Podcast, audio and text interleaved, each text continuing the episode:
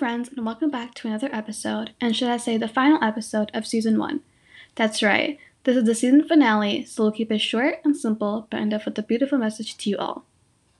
I was originally going to speak about the mental health impacts to those impacted by sexual violence, along with mental disorders, suicide risks and factors, statistics, research, and the list goes on.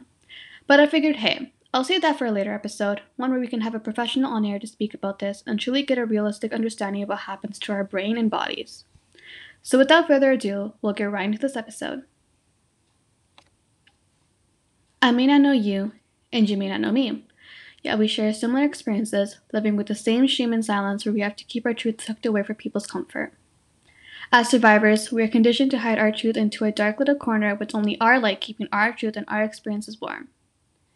It seems we're the only ones that can come to peace with our truth, validate our truth, and truly tune in to the infinite amount of galaxies our truth has to offer us to heal. I won't lie, there are probably days where this light of ours tries to flicker and burns out, eventually letting our truth succumb to the darkness overshadowing us. If you didn't understand the message I'm trying to get at, I'm basically saying that as people who have been impacted by sexual violence, disclosing, reporting, or even telling a close loved one in our life about our experiences is scary and anxious. As humans, we're constantly seeking for validation and approval, which includes deep, personal storytelling. When it comes to sexual assault, sharing our stories is difficult. We're afraid the blame is going to be put on us, as it always is. We're afraid nobody's going to believe us. We're afraid that the people closest to us will distance themselves, leaving us alone with no inside support. Survivors choosing to keep their truth to themselves and only seeking their own validation is completely normal.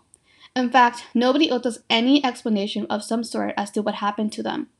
It's up to them to decide who they get to tell, how they want to tell it, and when to tell it.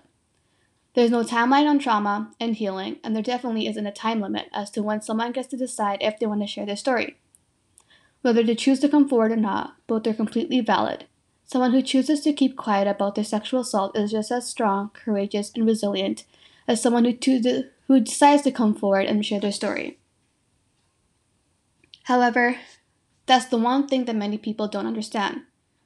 We are constantly put into boxes with what a survivor is supposed to look like, act like, speak like, and whether our experiences truly fit in with the checklist of things that were created by society itself to see if our experiences it's validated or not.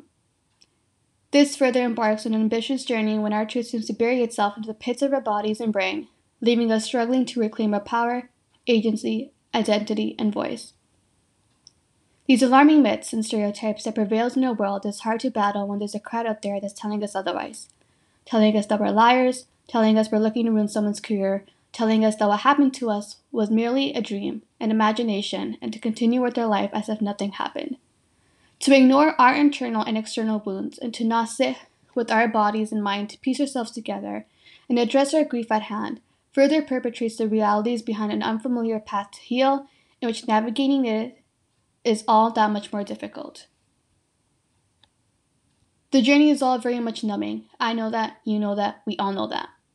There's guilt involved in healing, especially when we reach a point to believe our bodies and minds stop belonging to us for not protecting us, and in turn, we want to give ourselves away from normalizing the impact.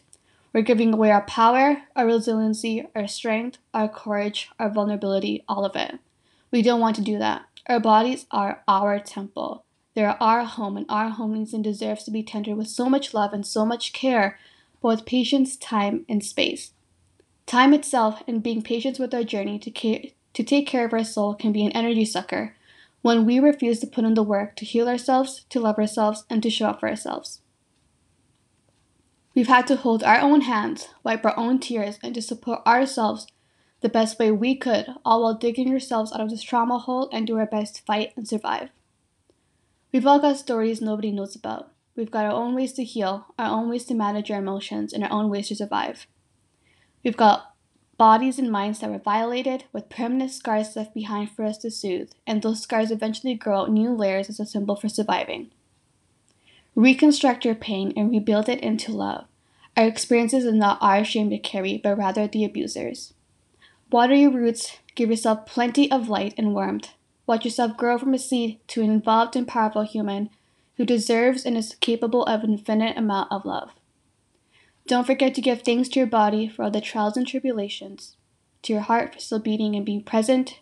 Don't forget to give thanks to resiliency, and for the healing to arrive peacefully in soft waves. And on that note, I give thanks to you for listening and supporting me by being here every week, cheering me and my guests on, and centering your allyship around our voices in this podcast. That's a wrap on Season 1, and you'll hear from me not too long from now.